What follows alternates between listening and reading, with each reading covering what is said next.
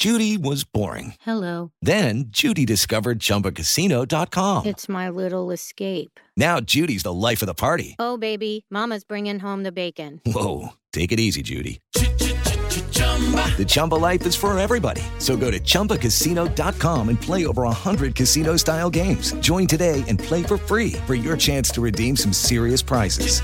chumba ChumbaCasino.com. No purchase necessary. Void where prohibited by law. 18 plus terms and conditions apply. See website for details.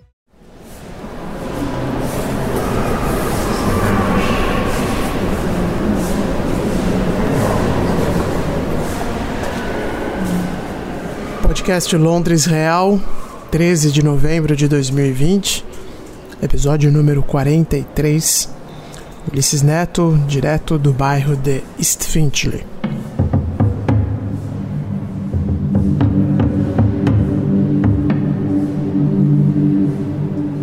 Esse episódio é uma continuação do que começamos na semana passada, a visita ao Museu Victoria and Albert.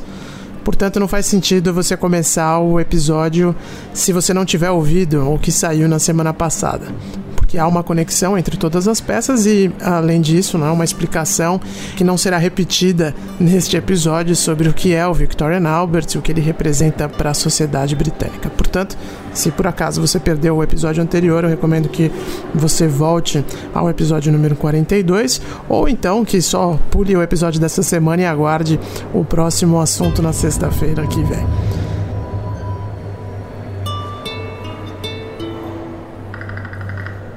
E outra vez, o episódio vai fazer mais sentido se você acompanhar com as imagens que estão disponíveis na conta do Londres Real no Instagram, o arroba Londres Real. Lá estão os detalhes das peças que eu vou discutir nesses próximos minutos aqui no podcast.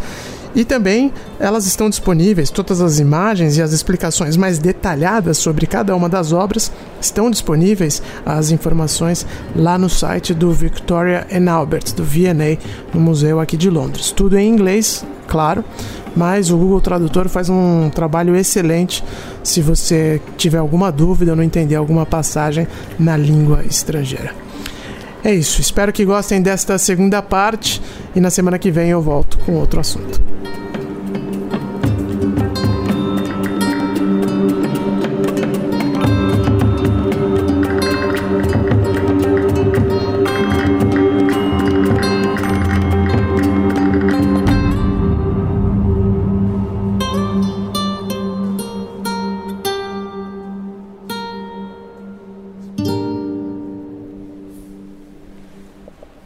Retomando então o nosso tour, agora a gente está numa galeria chamada de Cast Courts. E essa galeria é na verdade o coração do Museu Victoria and Albert por diversas peculiaridades. Para você entender um porquê disso. Na verdade, essa galeria ela representa o que eram os museus vitorianos, período né, da Rainha Vitória, que foi o auge, o principal momento do Império Britânico. Mais uma vez ele o Império Britânico sendo citado aqui. E o que eles faziam naquela ocasião era tentar trazer réplicas do que estava acontecendo ao redor do mundo, principalmente nas colônias britânicas, em termos de arte e também de arquitetura. Imagine o seguinte: né, no século XVIII, também no século XIX, um mundo sem Wikipedia, sem Google, sem Pinterest, sem locais de fácil acesso para encontrar referências artísticas, referências de design, referências de moda e por aí vai. Então, como o governo ou a família real da época poderia sofisticar o gosto das pessoas, da população aqui no Reino Unido, sem apresentar referências diretas né, para essas pessoas? O que eles decidiram fazer então, o que eles faziam então naquela ocasião, era construir moldes em gesso de grandes templos, de monumentos, de estátuas, de obras que eram importantes ao redor do planeta e que os exploradores, entre aspas, britânicos, ou invasores, se preferir, tinham acesso e descobriam e se familiarizavam no processo né, de dominação dos territórios por onde eles passavam. Nem tudo dava para trazer para cá Como né, eu já falei, o British Museum hoje tem peças do Egito, da Grécia, que nem os gregos e nem os egípcios têm. Mas nem tudo era possível ser transportado.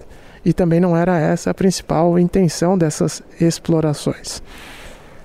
Por isso que eles faziam essas réplicas, muitas delas em gesso, para trazer para cá para Londres e elas serviriam então de inspiração para o público local, para os artistas locais, arquitetos e população em geral. Essas galerias, de onde eu falo nesse momento, são muito grandes, praticamente tão grandes quanto a galeria anterior que terminou o nosso tour na primeira parte, né, a galeria de arte medieval e do Renascimento. Mas tudo que está aqui é cópia. Quer dizer, praticamente tudo que está aqui é cópia, porque a obra que a gente vai se concentrar, ela é, ela é original e eu já falo dela. Só que o que mais me chama a atenção nessa galeria é que tudo isso aqui foi realizado com o propósito de inspirar pessoas no século XVIII, no século XIX. Hoje ela serve de visitação para turistas ou para pessoas leigas como eu, que estão aqui é, principalmente para admirar é, a opulência desse trabalho que foi realizado durante o século XIX, mas dá para ver que muita gente que talvez seja estudante, talvez seja aficionado, talvez seja apenas uma pessoa que é aspirante a artista, muitas delas estão aqui hoje cumprindo o propósito original dessa galeria. E o que eu quero dizer com isso? Enquanto eu falo com vocês aqui, eu consigo contar um, dois, três, quatro pessoas aqui sentadas em banquinhos daqueles uh, que são de dobrar, sabe, dobráveis, com um carvão na mão e com um papel rabiscando aqui ou fazendo o trabalho delas, olhando para algumas peças que estão aqui. Ou seja, elas estão usando esses moldes em gesso como referência para o trabalho que elas uh, pretendem alcançar. Isso é muito comum nos museus europeus, né? mas eu acho que tem um simbolismo maior pelo fato de que essa galeria, que tinha um propósito específico 200 anos atrás, continua atendendo este propósito em pleno século 21, onde a gente tem acesso, né, como eu disse, a Pinterest, a Wikipedia, a Google e o que for.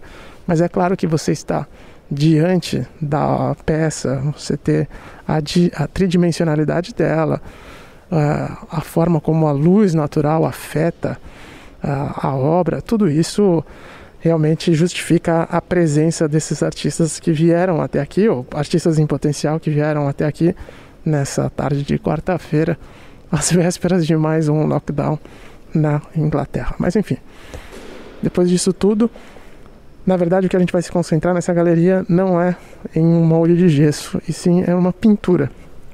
Uma pintura que se chama The Sanchitop. Na verdade, Sanchitop é um templo sagrado budista lá na Índia. E durante as expedições dos britânicos, né, durante um período importante de domínio do Império Britânico na Índia, eles uh, se entusiasmaram muito com esse templo e decidiram fazer uma réplica de gesso gigantesca para trazer aqui para o Reino Unido, porque esse templo ele é em pedra, então evidentemente eles não teriam como transportar, porque senão acredito que teriam tentado.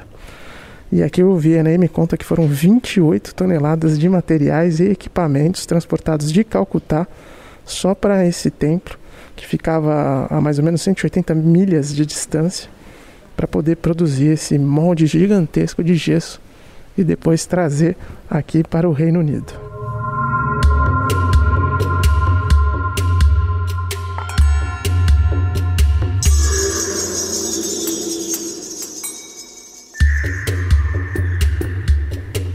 Tamanha era a importância dessa obra para os britânicos que eles não só fizeram essa réplica monumental de gesso, como também produziram uma pintura, que é essa que eu estou vendo agora e descrevendo para vocês, é, que registra um momento da construção dessa réplica que iria acabar nos museus aqui de Londres.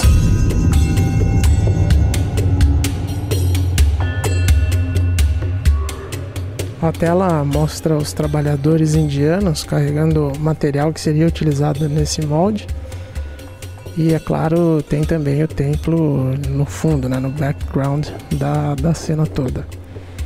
É uma tela bastante grande e que representa essa façanha realmente de fazer as cópias em gesso com tamanha fidelidade que os britânicos eh, tinham como hábito para poder trazer aqui para a cidade de Londres. Mais uma vez, a imagem está lá no Instagram do Londres Real, arroba Londres Real, e também no site do Victorian Albert, para quem tiver curiosidade em saber mais sobre a história por trás dessa tela e desses moldes de gesso que foram tão importantes para construir o senso estético da população eh, britânica.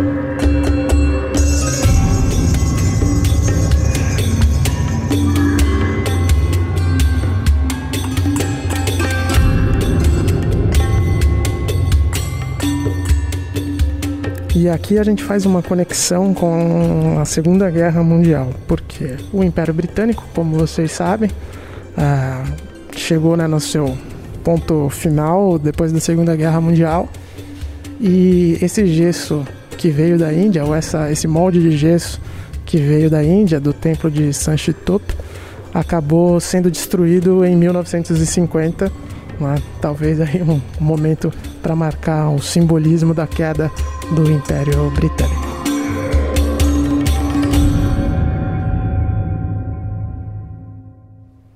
Nossa próxima parada é na galeria sobre a Coreia, aqui no VMA. Coreia que foi um dos poucos países do mundo que não foram invadidos ou dominados pelos britânicos em nenhum momento da história. E também é um país que tem muita influência do filósofo Confúcio, que pregava, acima de tudo, um forte valor de austeridade. Isso a gente pode ver nos designs e nas peças que estão exibidas aqui nessa galeria. São todas bastante sofisticadas, né? Claro, nas suas composições, mas ainda assim simples na utilização de materiais e até mesmo na organização dos projetos, na composição delas. A gente não vê uh, o que eu posso dizer uma extravagância na utilização de materiais, senão uma extravagância talvez em relação ao desenho propriamente dito. E a peça que é o ponto principal aqui desse tour que a gente está fazendo, na verdade é um banco, um banco de madeira que à primeira vista é algo simples, mas quando a gente começa a entender melhor a composição dele, dá para ver que é um trabalho muito elaborado. Um trabalho contemporâneo também, é uma peça de 2016 e ela recebeu um destaque aqui no museu justamente por ser baseada no conceito de reciclagem, de reaproveitamento, que está diretamente conectado né, a esse é, conceito também de ser austero e saber utilizar tudo que a natureza oferece múltiplas vezes e tentar não recorrer ao descartável, né? Essa é uma tendência muito forte hoje na sociedade britânica, no mundo como um todo, mas na sociedade britânica também, porque moda e design são indústrias que ah, gastam muitos materiais que nem sempre são austeras. E, infelizmente, o mundo atual não permite mais isso. Né? Os recursos estão cada vez mais escassos, os recursos naturais. E esse banco tem um ponto interessante porque à primeira vista, quando você olha, até parece um daqueles objetos que a gente vê com bastante frequência nas feiras de arte aí do Brasil, né, de artesanato. Mas o que está acontecendo aqui é que os artistas eles utilizaram tripas de calças jeans que foram descartadas e colocaram em diversas camadas, é, não é possível contar aqui, mas são muitas camadas mesmo colocadas é, juntas. E depois disso é aplicada uma camada de epóxi, né, de uma resina, para fazer com que elas fiquem é, realmente é, rígidas. E aí elas foram aplicadas como a borda de um banco, de um pedaço de madeira, melhor dizendo, a borda do banco colada num pedaço de madeira que também é reciclada. E isso acaba fazendo uma integração, né, ou até fazendo uma referência ao nosso descartável, a tudo que a gente joga de volta uh, no ambiente e sem pensar muito para onde está indo parar. E no final das contas aqui essa peça ela faz essa justamente nessa integração do descartado com o renovado, né? com o orgânico. Um pedaço, as tripas de jeans com a madeira orgânica da natureza, ambos uh, reciclados e ganhando uma nova função, que no caso é se tornar um banco, um banco que nunca será utilizado porque se tornou uma peça de museu, mas vai lá, serve como exemplo de mentalidade, de como de mentalidade de como encarar a reutilização de materiais, que, como eu falei, é algo muito importante aqui no Reino Unido hoje e cada vez mais importante ao redor do mundo também. Não é à toa que esse banco veio parar aqui por todo esse simbolismo e também porque, evidentemente, é uma peça muito bonita, provocativa mesmo, não é um banco tradicional.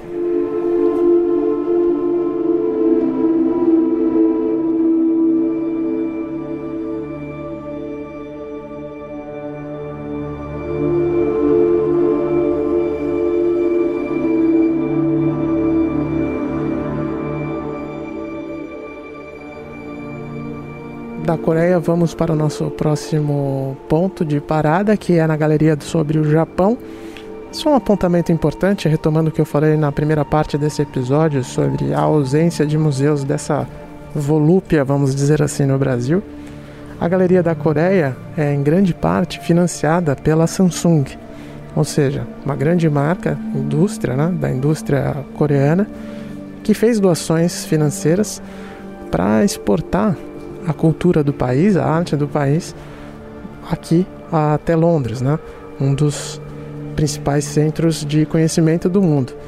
A Galeria do Japão é financiada em grande parte pela Toshiba, mais uma vez a indústria tecnológica de um país investindo em soft power, em propagação da cultura e da arte do seu país de origem. Quantas são as grandes indústrias que financiam isso no Brasil? Em qual volume. É claro, existem iniciativas, sem dúvida alguma, mas desse porte, não sei. Isso é outro ponto que precisa ser considerado também. E mesmo que, que o façam, percebam que também existe um elemento importante que é o dinheiro estrangeiro sendo colocado nos museus daqui. Algo que o Brasil não vai conseguir atrair da mesma forma que os ingleses conseguem, porque Londres é uma capital do mundo, algo que São Paulo, Rio de Janeiro e Belo Horizonte não são.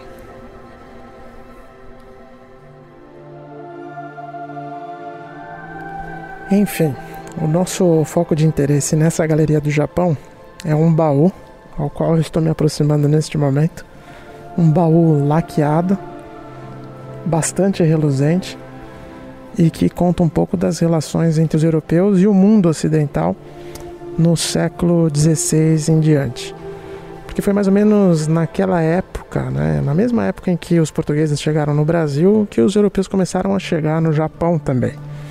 E o que impressionou ah, para os europeus lá no território japonês naquela ocasião foi justamente o fato desses, dessas peças de arte tão reluzentes, tão chamativas que os japoneses tinham dentro dessa técnica de laqueamento que é tão associada aos trabalhos dos japoneses.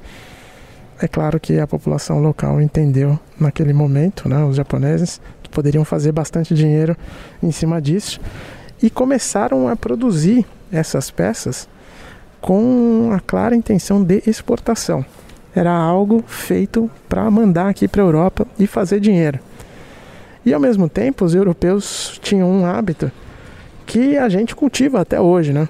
Pensa o seguinte: quando você vê uma casa de alguém que tem dinheiro, um escritório de alguém abastado em São Paulo, por exemplo, existem algumas peças né, que sempre estão ali presentes. Como, por exemplo, a poltrona dona, vamos dizer, no Gaetano Peste, ou as crianças barrocas da fotógrafa colombiana Adriana Duque, também enfeitam escritórios e salas de muita gente na cidade de São Paulo. Enfim, o que, que essas pessoas estão querendo dizer quando compram peças como essa, né? Uma poltrona designer ou uma obra de uma fotógrafa famosa. Estão querendo representar que elas têm bom gosto, que elas estão conectadas com o que está acontecendo no mundo da arte, né, de forma internacional, não apenas onde elas moram. Então existe um simbolismo de status, né, de uh, status social, cultural muito importante quando se adquire esse tipo de peça E essa tradição começou justamente nesse período que eu estou falando, em 1500, quando os europeus iam uh, para a Ásia. Na verdade, não começou, desculpa, mas ela foi intensificada aqui na Europa neste período, quando as expedições se tornaram cada vez mais regulares. E os europeus também começaram a fazer isso, a ter peças de arte de outros lugares do planeta para demonstrar que eles tinham bom gosto, para demonstrar que eles sabiam o que estava acontecendo ao redor do mundo, e isso no século XVI. Esse baú é, laqueado tem na parte frontal dele a representação de cenas é, clássicas da literatura clássica do Japão. Na tampa, ah, os desenhos, as ilustrações representam templos uh, japoneses e também um complexo de castelos. Uh, a gente consegue ver detalhes em madrepérola, que também era algo que fascinava os europeus naquela ocasião. E o brilho como um todo desse baú é, é impressionante mesmo. Dá para entender porque os europeus ficaram fascinados na primeira vez que eles viram essa peça de madeira laqueada, como eu falei tanto que ela é considerada hoje como uma das principais peças da coleção de arte japonesa aqui no V&A.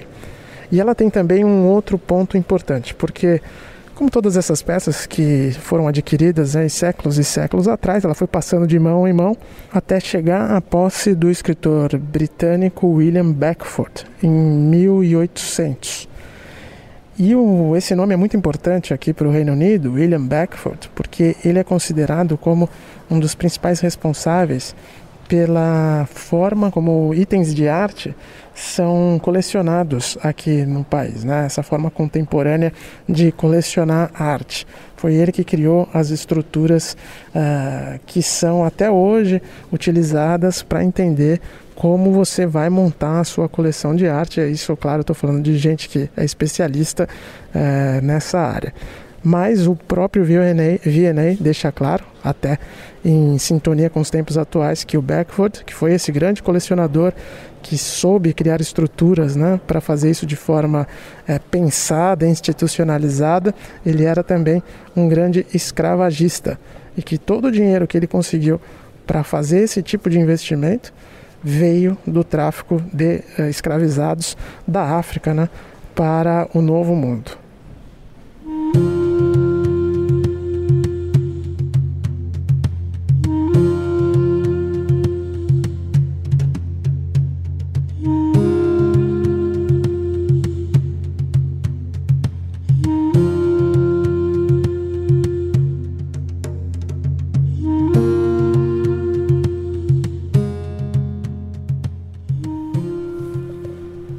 Penúltima parada neste tour, a Galeria de Arte Islâmica do Oriente Médio. E é claro que é uma arte muito rica, porque o Islã, a arte do Islã, conta não só a importância da religião para os laços culturais né, dessa parte do mundo, mas também para as questões políticas, né, a influência da religião no ordenamento político de parte importante do Oriente Médio. Na verdade, o ponto principal aqui nessa galeria é uma obra de arte do Irã.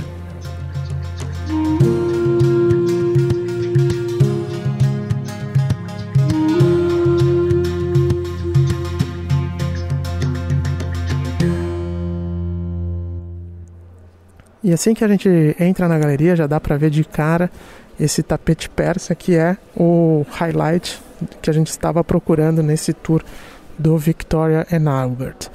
É curioso porque para dar um pouco de contexto atual para vocês, outro dia, questão de, não sei, três semanas, um mês atrás, eu saí para comprar um tapete para o meu escritório e havia decidido que seria nesse escritório novo um tapete persa, sempre quis ter um. E aqui no meu bairro tem uma loja que é especializada nisso.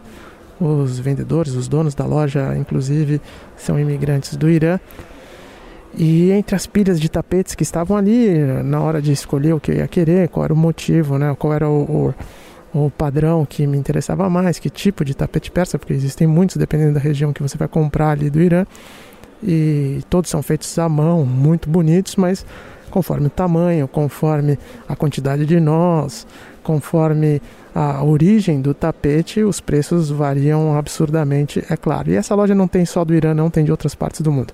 Mas o dono do, da, da loja estava comentando sobre as dificuldades que eles enfrentam hoje, como o business dele, o negócio dele está enfrentando muitas dificuldades. E no final dessa história, a pandemia de coronavírus foi só mais um prego no, no caixão da situação toda.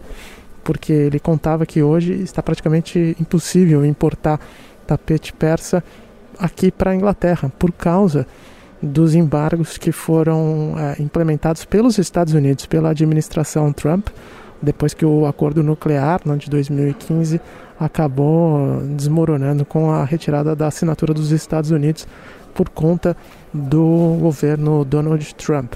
Imaginem que essa disputa comercial e que tem a ver, é claro, com armas nucleares, com enriquecimento de urânio e tal, mas que também é uma disputa comercial pelos embargos implementados por Donald Trump, influenciam até peças de arte como essas, né, que são tão importantes para a cultura do Irã e, mais uma vez, uma forma de soft power do país também.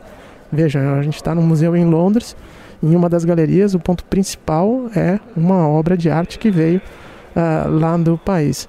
Eu acabei comprando um tapete Kasham, mas o que a gente está vendo aqui dessa região de né, que é uma das áreas mais tradicionais de tapetes persas, né, da, tapetes que vem do Irã, mas esse que a gente está olhando aqui é algo muito especial, porque é um, carpe, um tapete chamado Ardabil. E de tão especial, ao contrário dos outros tapetes que estão aqui é, expostos nessa galeria, todos pendurados nas paredes, esse não, esse está cumprindo a sua função, por assim dizer, porque está no chão mesmo é, é um tapete enorme, eu já vou procurar as dimensões aqui para falar para vocês, porque elas não estão colocadas, não estão diretamente colocadas aqui na parede como de costume, mas eu vou olhar na internet para ver qual a dimensão desse tapete. Mas de tão especial, ele está dentro de uma de uma proteção de vidro, uma estrutura com pequenos pontos de luz que ficam a maior parte do tempo apagados. A luz só é acesa uma vez uh, a, a cada meia hora por uma duração curta de 10 minutos. E tudo isso é para proteger esse tapete, essa obra de arte que veio da, do Irã, da Pérsia, aqui é, para Londres. Quando eu estava procurando o tapete que iria adornar o meu escritório, uma das coisas que eu li na internet em que a gente precisa prestar atenção quando está escolhendo um tapete persa é, claro, a composição, né? o que está sendo ilustrado ali. Cada região, os caixãs têm, por exemplo, as suas composições tradicionais. Então, cada região costuma ter uma composição que se refere a ela. E mais do que isso, a quantidade de nós, como os nós são feitos para criar essa composição e, de certa forma, né, o, a imagem toda que é transmitida no tapete. Esse daqui, eu consigo ler na parede, tem 5.300 nós a cada 10 centímetros quadrados. E isso faz com que as formas os ornamentos, até as cores desse tapete tenham um nível de, nitidez impressionante. É como se a gente estivesse tirando uma foto com uma câmera digital, por exemplo, com o nosso celular, naquela medição antiga que existia, né? Ah, quantos megapixels tem na câmera? Isso ajudava a entender a definição que a imagem teria. Os nós, de certa forma, também ajudam a criar esse tipo de definição nos tapetes e esse é um exemplo muito forte de tapete sofisticado por conta dessa quantidade é, enorme de nós. Enquanto eu falo aqui, as luzes acabam de se apagar mais uma vez. Foi confirma, é, completado esse ciclo de 10 minutos de luzes em cima do tapete Ardabil.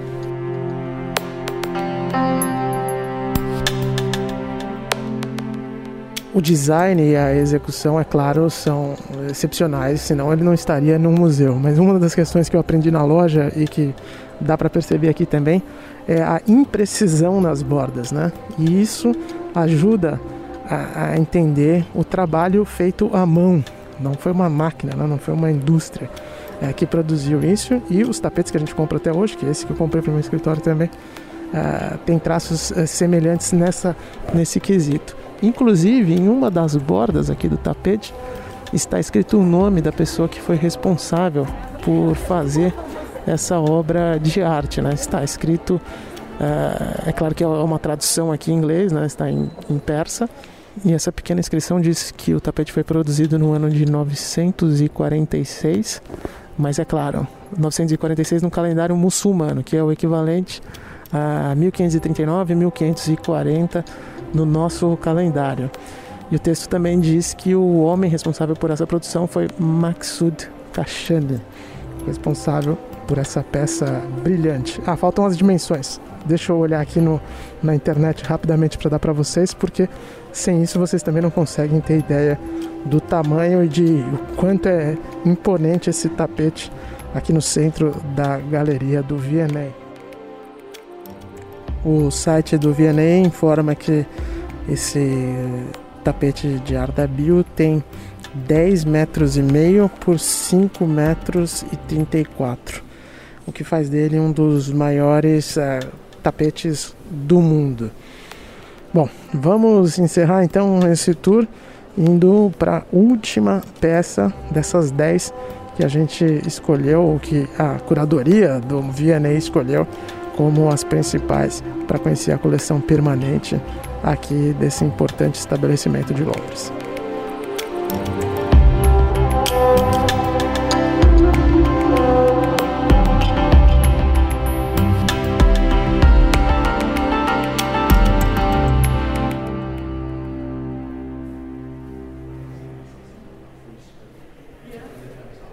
A última galeria da nossa visita é a Galeria de Arte do Sul da Ásia, com foco principalmente nos países Índia, Paquistão e Bangladesh. Inclusive, essa região, né, esse pedaço do mundo, teve muita influência do Império Britânico. A peça que a gente vai ver é relacionada diretamente a isso. E existe uma conexão direta com o momento atual, né? Porque essas comunidades de Bangladesh, Paquistão e Índia são extremamente grandes aqui no Reino Unido atual. As cidades como Birmingham, por exemplo, tem uma comunidade de imigrantes do Paquistão que é gigantesca. E muito se fala sobre a integração de países muçulmanos, como por exemplo da população do Paquistão, com esses países em que eles hoje moram, aqui na Europa, incluindo o Reino Unido, a França e tantos outros, a Alemanha também. E você precisa se questionar o quanto de fato esses países que receberam os imigrantes querem é, ter essas comunidades integradas. Aqui no Reino Unido existe uma integração no sentido de que essas comunidades, de certa maneira, é, não são incomodadas pelo governo de maneira oficial uh, institucional, como por exemplo acontece na França, em que alguns tipos de véu islâmico, por exemplo, são até proibidos em praça pública. Isso não existe aqui no Reino Unido. Mas ainda assim há uma tensão forte e constante, sobretudo naqueles grupos que são considerados os radicalizados uh, da religião. Mas é sempre muito importante fazer uma distinção entre o que é jihadismo e o que é uh, a prática do Islã. Né? E a gente tem visto os últimos ataques na Europa, que, como eu disse, aumentaram o nível de alerta aqui no Reino Unido também. Mas o próprio chanceler austríaco fez um pronunciamento importante no sentido de dizer em que depois do ataque de Viena não se tratava de uma disputa entre cristãos e muçulmanos, entre europeus e, e árabes, mas sim entre civilização e barbaridade, né, em bárbaros. E de fato as pessoas que levam adiante esses ataques, os terroristas que são responsáveis por esses atentados, os jihadistas que tanto assolam a Europa nos últimos anos, devem ser tratados como tal, né? como radicais. E a gente tem que ter cuidado para não confundir o que é Islã, o que é a prática do Islã, com o radicalismo, com a barbaridade desses atos que acontecem por aqui. E por fim, a questão da imigração também é importante porque em última instância, essa galeria que é dedicada a, ao sul da Ásia, Índia, Paquistão e Bangladesh, que tem uma das principais coleções de arte do mundo nesse quesito, só existe porque os britânicos foram os imigrantes que foram para lá, uh, não com a intenção de buscar uma vida melhor e de uh, se estabelecer na região e se integrar à sociedade, mas sim de explorar a sociedade, de tomar os recursos naturais e também por outras questões políticas que interessavam para eles. Então existe uma consequência que o país está uh, lidando até hoje e que, no final das contas, é um reflexo das práticas imperialistas deles. Isso é inquestionável e os próprios britânicos, de certa forma, sabem disso. Enfim, vamos à nossa derradeira peça, que é um simbolismo disso tudo muito grande e é algo impressionante.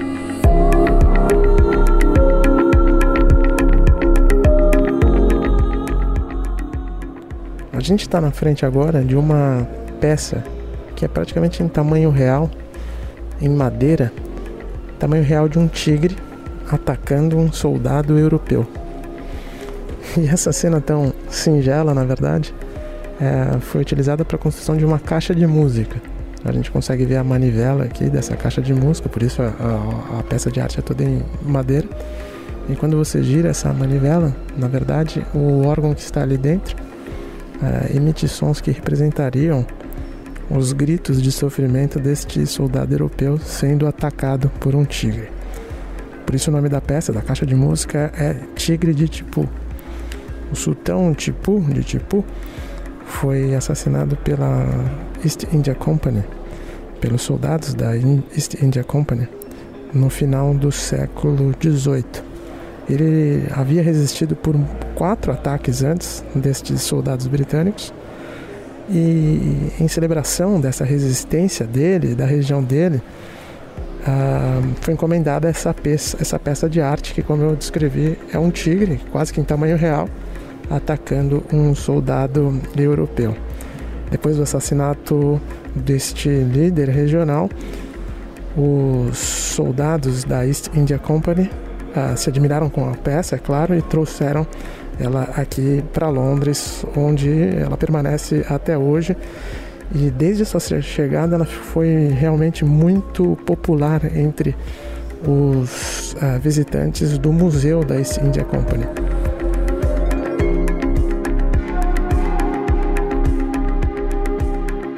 Hoje a gente não tem como girar a manivela para ouvir, porque ela está protegida por um vidro, né? Para ouvir esses barulhos, esses sons de agonia uh, que representariam a agonia do soldado sendo morto pelo tigre. Mas tem um vídeo no site da VNA que, em que um dos uh, funcionários aqui do museu opera essa caixa de música. Vamos ouvir um trechinho para vocês entenderem um pouco da, da, da, mentalidade ou pelo menos um pouco da, do que estava tentando ser representado por essa obra de arte.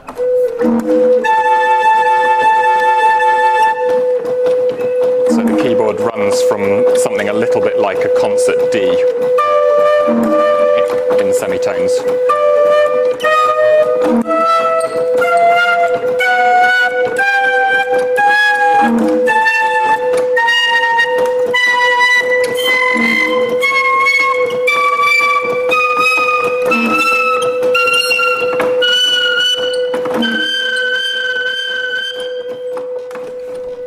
Impressionante, né? E depois que a East India Company foi dissolvida, acabou, entrou em declínio, o museu dela também, eh, evidentemente, teve suas atividades encerradas e a peça acabou aqui no V&A, na coleção permanente do Victoria and Albert. E o que eu acho fascinante dessa peça é porque ela é, evidente, muito bonita, imponente também. Mais uma vez, já usei esse adjetivo várias vezes, mas tudo que tem aqui é bastante imponente. E o que me chama a atenção é que uma imagem dessa, uma cena representando um ataque a um europeu, uh, tenha causado um furor tão grande entre os europeus, mas no sentido positivo, né? porque é uma obra que até hoje está exposta aqui nos museus, no, em um museu de Londres, e que desde que chegou à Inglaterra foi muito celebrada pela população local. Uh, local. Evidentemente, os britânicos riram por último, né? porque conseguiram acabar assassinando esse líder uh, de uma região ali da Índia. Então, embora ele tenha feito essa caixa de música para celebrar as vitórias dele contra os britânicos, no fim foram os britânicos que venceram ali. Mas, eventualmente, a população local acabou tomando o controle mais uma vez da região. E assim a gente encerra a nossa visita ao VMA dentro desse período de lockdown de um mês aqui no Reino Unido, pelo menos um mês. E, enfim, vamos esperar para que o mês de dezembro uh, venha com a reabertura das galerias e dos museus e que tours como esse possam é, se repetir mais uma vez em breve. É isso. Um abraço a todos. O Londres Real, como vocês sabem, é uma produção da Jovem Pan em Londres. A gente tem uma conta no Instagram, o arroba Londres Real. Eu estou no Twitter como arroba Ulisses Neto. E se tiver algo mais que você queira saber da vida aqui no reino da Dona Elizabeth Regina II, é só me mandar uma mensagem. Um abraço, até a próxima.